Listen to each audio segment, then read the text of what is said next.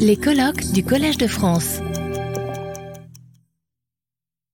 Merci, professeur. Alors, euh, je vais essayer d'abréger parce que c'est une journée très intense grâce à, grâce à Laurence. Laurence, dont euh, euh, je repensais à cette chaire annuelle sur l'eau avec les diapos qui reflètent l'eau avec le programme et le programme d'aujourd'hui, euh, qui sont finalement à ton image, Laurence, cette espèce d'intelligence avant-gardiste et euh, rayonnante, parce qu'on ne peut pas traiter de l'environnement sans regarder toutes ces facettes. La facette dont je vais discuter, elle est toute petite, elle est celle de l'OMC, mais dans les problèmes urgents euh, des changements climatiques, les pays ont pris des actions ou proposent de prendre des actions commerciales. Alors ça peut être intéressant de voir comment l'OMC traite l'environnement. Et euh, la proposition que je vais faire, elle est simple c'est que contrairement au préambule du GATT, l'OMC qui existe depuis 94, dans son préambule, fait maintenant référence à non seulement l'utilisation optimale des ressources, comme le disait le GATT, mais exige que ce soit conformément à l'objectif du développement durable et rappelle qu'on doit protéger et préserver l'environnement. Et ce qui va être répété plusieurs fois et qui va autoriser, le juge OMC va s'autoriser à faire virer, changer la jurisprudence du GATT. Ils vont dire que puisque c'est devenu un but et un objectif euh, de l'OMC, le développement durable, il faut lire les vieilles dispositions de 70 ans d'âge différemment. Alors, ce que je vais faire, c'est surtout, à cause du temps, me limiter à ce premier euh, exception, la, référence sous le GATT qui existait à l'époque du droit des États euh, de, de, prendre des actions qui vont garantir la conservation des ressources naturelles. C'est tout ce qu'il y avait. Il n'y avait aucune référence au mot environnement.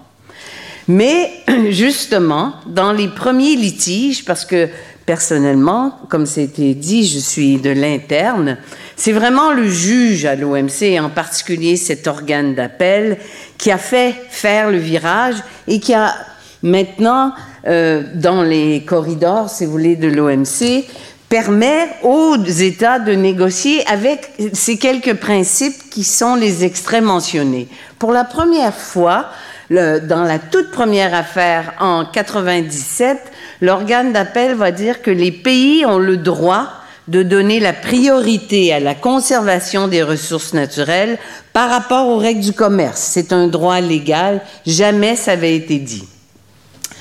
On va aussi rappeler ce, préambule et les dispositions là en question, ressources naturelles, en disant qu'on doit interpréter ces termes à la lumière des préoccupations actuelles de la communauté internationale.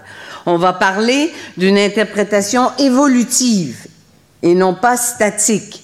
Et on va rappeler aussi la position de la communauté internationale sur l'importance bilatérale et multilatérale pour protéger ces ressources naturelles. C'est le début de cette jurisprudence commerce et environnement. Il y a peut-être eu 10-15 affaires. Je vais en regarder seulement deux plus en détail avec vous. Mais très important, l'approche contextuelle, ce fameux préambule qui va être invoqué et réinvoqué pour autoriser une nouvelle lecture. Comme vous pouvez voir ici, on rappelle que le texte introductif actuel, hein, dans son sens ordinaire, il doit être lu euh, maintenant. Et on dit aussi, je sais pas, j'ai pas une flèche, la dernière phrase du premier paragraphe, il nous faut tenir compte dans ce contexte du libellé spécifique du préambule qui, comme nous l'avons dit, éclaire, ordonne et nuance. En anglais, c'est encore plus fort. Le mot à mot dit, euh, fait une référence à un changement de, de dimension, c'est-à-dire nuance les vieilles obligations du vieux GATT. Et on dit que maintenant, il faut parler d'un équilibre entre les pays qui veulent exporter et le pays importateur qui peut-être ne veut pas de certaines marchandises pour des raisons de santé, d'environnement, et on parle des droits fondamentaux des États membres. Alors ça, c'est un changement important. Évidemment, on va s'assurer de la bonne foi du pays qui pourrait bloquer des importations, s'assurer qu'il le fait vraiment pour la santé.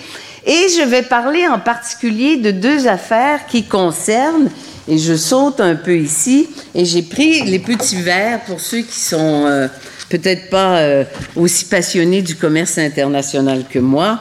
Un des principes de base du commerce international, c'est la non-discrimination entre les marchandises parce que le GATT est un traité des marchandises. Alors, si je vous dis, on prend ces deux verres hein, qui sont physiquement similaires, sauf que celui-ci, il est fait en violation du traité de Kyoto, il est fait euh, dans des usines qui euh, rejettent l'eau et polluent.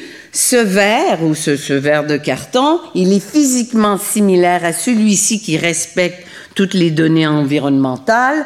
Donc, sous le GATT, ces deux objets sont similaires, doivent être taxés de façon similaire, doivent être régulés de façon similaire, doivent être traités de façon similaire. Si un arrive importé et l'autre est domestique, le gouvernement importateur ne peut pas les traiter de façon différente selon les règles du GATT d'avant.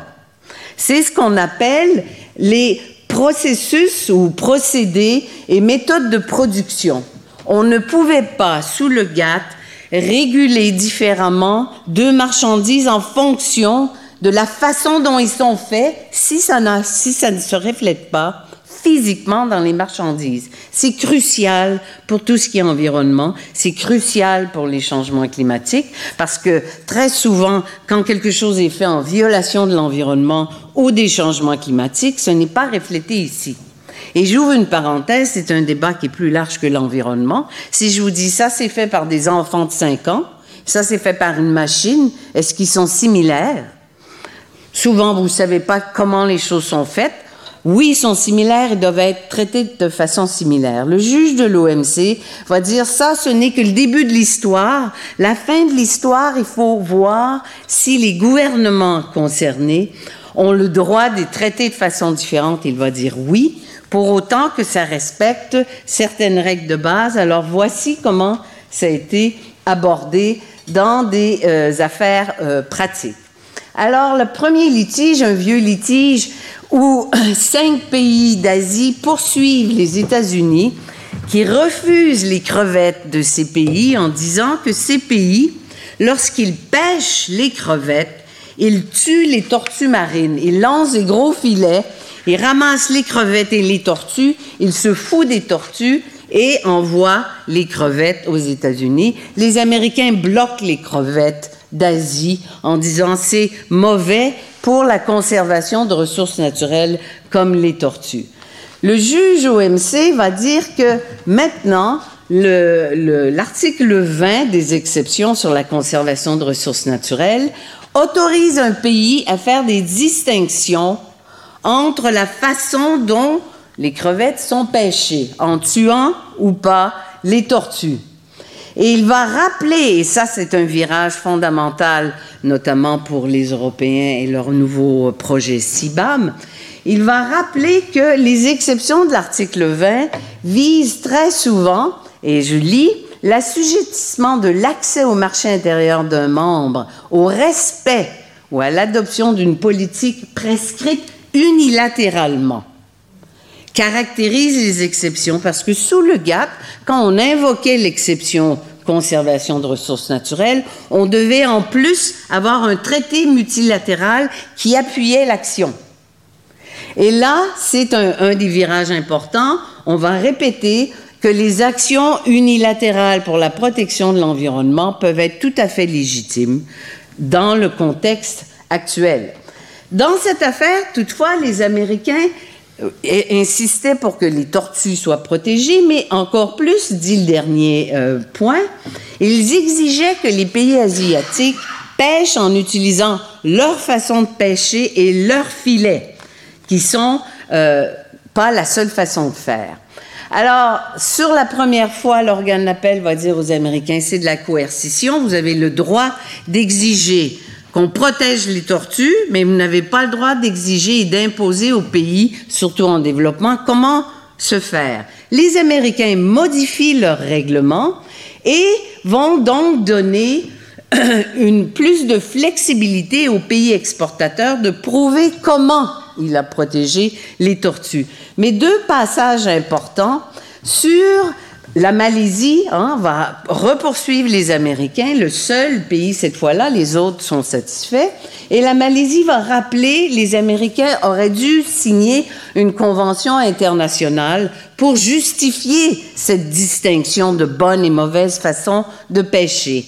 Non, nous dit l'organe d'appel, pour diverses raisons, il peut être possible de conclure un accord avec un groupe de pays et pas avec l'autre, toutes sortes de contextes politiques.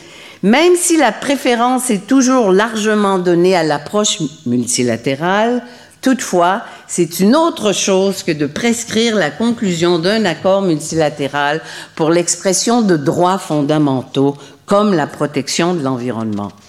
Et la Malaisie soutient à tort que pour éviter l'argument, l'allégation de discrimination, la conclusion d'un accord international pour la protection des tortues est nécessaire. Des efforts sérieux de négociation multilatérale sont suffisants. Alors, l'autre élément important et qui est cité, qui était cité dans les années 2000. Là, c'est plus l'Europe qui travaille sur les mesures à la frontière pour les changements climatiques. Il y a une dizaine d'années, le Sénat, les Américains en ont fait beaucoup de projets. En ce moment, c'est pas tellement actif, mais ils ont utilisé le mot à mot de cette jurisprudence qui dit quoi? Qui dit que on peut subordonner. Alors, les Américains avaient le droit de subordonner l'accès à leur marché à l'adoption d'un programme pour les tortues, mais là, on insiste, c'est un programme qui doit exiger une efficacité environnementale comparable. Ils ne peuvent pas leur dire pêchez comme je vous dis, mais ils peuvent dire pêchez comme vous voulez, mais il faut que les tortues soient autant protégées que la façon ou le filet de pêche que je, recommande. Alors on répète trois fois. À notre avis, le groupe spécial euh, a fait un raisonnement correct et conclut à juste titre que subordonner l'accès au marché à l'adoption d'un programme comparable au point de vue de l'efficacité, et là ça continue, l'efficacité environnementale. Alors si un jour il y a un débat euh, noir et blanc sur quelles sont les actions que font les pays exportateurs, disons, pour exporter leurs marchandises en Europe, l'Europe prévoit une mesure à la frontière contre les pays qui feraient pas assez on peut supposer, prévoir que le juge OMC va être presque obligé de comparer l'efficacité environnementale des marchandises exportées, marchandises que peut-être l'Europe considère ne sont pas à la hauteur de ses attentes. Une autre affaire qui est vieille de 30 ans, qui est une vieille bataille gagnée par les Américains il y a 2-3 ans sur la même chose, et je vais terminer euh, avec euh, cette affaire, c'est l'affaire thon. Alors, c'est une question de dauphin et de thon et l'étiquetage dolphin safe. Alors, encore une fois, c'est un phénomène euh, biologique. Dans le golfe du Mexique, très souvent, les dauphins nagent au-dessus des thons. Et les pêcheurs qui cherchent à pêcher le thon vont donc chercher les dauphins, les groupes de dauphins, lancent des filets sur les dauphins et ramassent et dauphins et thon. Et le peuple américain, dans les années 80, s'oppose et dit J'aime les dauphins, je ne veux plus qu'on importe de thon euh, de quelque pays que ce soit, même des États-Unis, qui sera pêché en tuant les dauphins. Alors les Américains mettent en place un étiquetage qui n'est pas obligatoire, mais en pratique, aux États-Unis, on rapporte, et ça c'est une preuve devant le juge, que c'est impossible de vendre une petite boîte de thon sans le label euh, Dolphin Safe, parce que les Américains aiment les dauphins. Alors, encore une fois, l'organe d'appel va dans un premier temps reconnaître le droit des États-Unis de faire cette distinction, distinction qui ont toujours été comme je vous disais, interdite sous le GATT, qui pourrait donc introduire d'autres distinctions dans d'autres secteurs. Vous comprenez bien que je pense pas seulement au thon, aux crevettes, mais à tout ce qui est environnemental plus largement. Par contre, dans cette affaire, les Américains euh, perdent. Pourquoi? Et ça, c'est très curieux en termes d'extraterritorialité. On leur dit, vous avez des très bons standards pour les eaux du golfe du Mexique, mais vous avez d'autres standards pour les, les mers de Chine et très loin. Alors, tout le monde dit, waouh! Il faut essentiellement, si on comprend, que les Américains soient cohérents. S'ils veulent protéger les dauphins, ils doivent protéger les dauphins partout. Alors, quelle est la réponse? C'est que les Américains changent encore leurs mesures parce que euh, euh, à l'OMC, quand on perd, on a un délai de 8 à 15 mois pour changer sa mesure et on peut être réexaminé. Alors, la deuxième fois, ils gagnent. Pourquoi? Parce qu'on dit que les Américains ont réussi à démontrer que la mesure était adaptée en fonction des différents niveaux de risque pour les dauphins, présentés par différentes méthodes de pêche dans différentes zones océaniques. Alors, toutes ces questions, hein, on parle de distinction réglementaire légitime et on répète la conclusion que la mesure contestée, au contraire, compte tenu du préambule et compte tenu des nouvelles façons de lire les règles du commerce, ces actions qui mettent en place des distinctions réglementaires sur la base non pas de comment la marchandise est aujourd'hui, mais plutôt comment elle est faite, c'est acceptable. Alors, en conclusion, le juge OMC a été un peu chanceux parce que lui, il a bénéficié d'une nouvelle référence claire au développement durable dans le préambule qui a été négociée, on raconte, trois minutes avant que le, traité se finalise. Les Norvégiens l'ont proposé, c'était accepté. Le juge OMC s'en est servi à bon escient pour lire différemment un tas de choses. Les PMP sont particulièrement importantes en environnement, mais pas seulement, dans tout ce qu'on appelle les considérations non commerciales. J'ai parlé des droits des enfants, hein. ça c'est fait en violation de droits de l'homme, ça c'est fait par une machine. Est-ce qu'ils sont similaires? Beaucoup d'entre vous me diraient non. Moi, je vais vous dire oui, à l'OMC, on va dire que c'est similaire. Si vous allez au supermarché puis il y a une étagère et vous savez pas trop, vous allez dire lui, lui, bon, je vais prendre le moins cher. Tant qu'il n'y aura pas d'obligation mondiale de libeller ce qui est dans le contenu, on ne le sait pas. Mais ce que l'OMC a fait avec son préambule, c'est d'autoriser les gouvernements à faire cette distinction et à légitimer, légitimiser cette distinction. On pourrait continuer plus longtemps.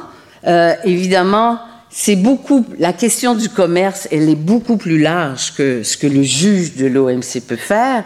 On a commencé la journée avec le commentaire du philosophe qui disait justement que si on était seulement local, il y a des pays qui vont crever de faim. Alors le commerce, c'est bien plus que des crevettes et du thon et tout ça.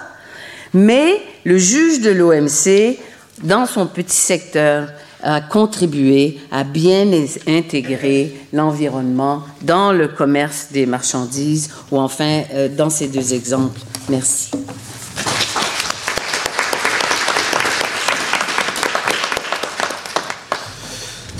Euh, merci beaucoup à Gabriel Marceau. Je trouvais ça vraiment tout à fait fascinant, tout à fait, tout à fait intéressant. Et, je suis content qu'on termine là-dessus parce que je trouve que c'est plein d'optimisme finalement votre, votre discours.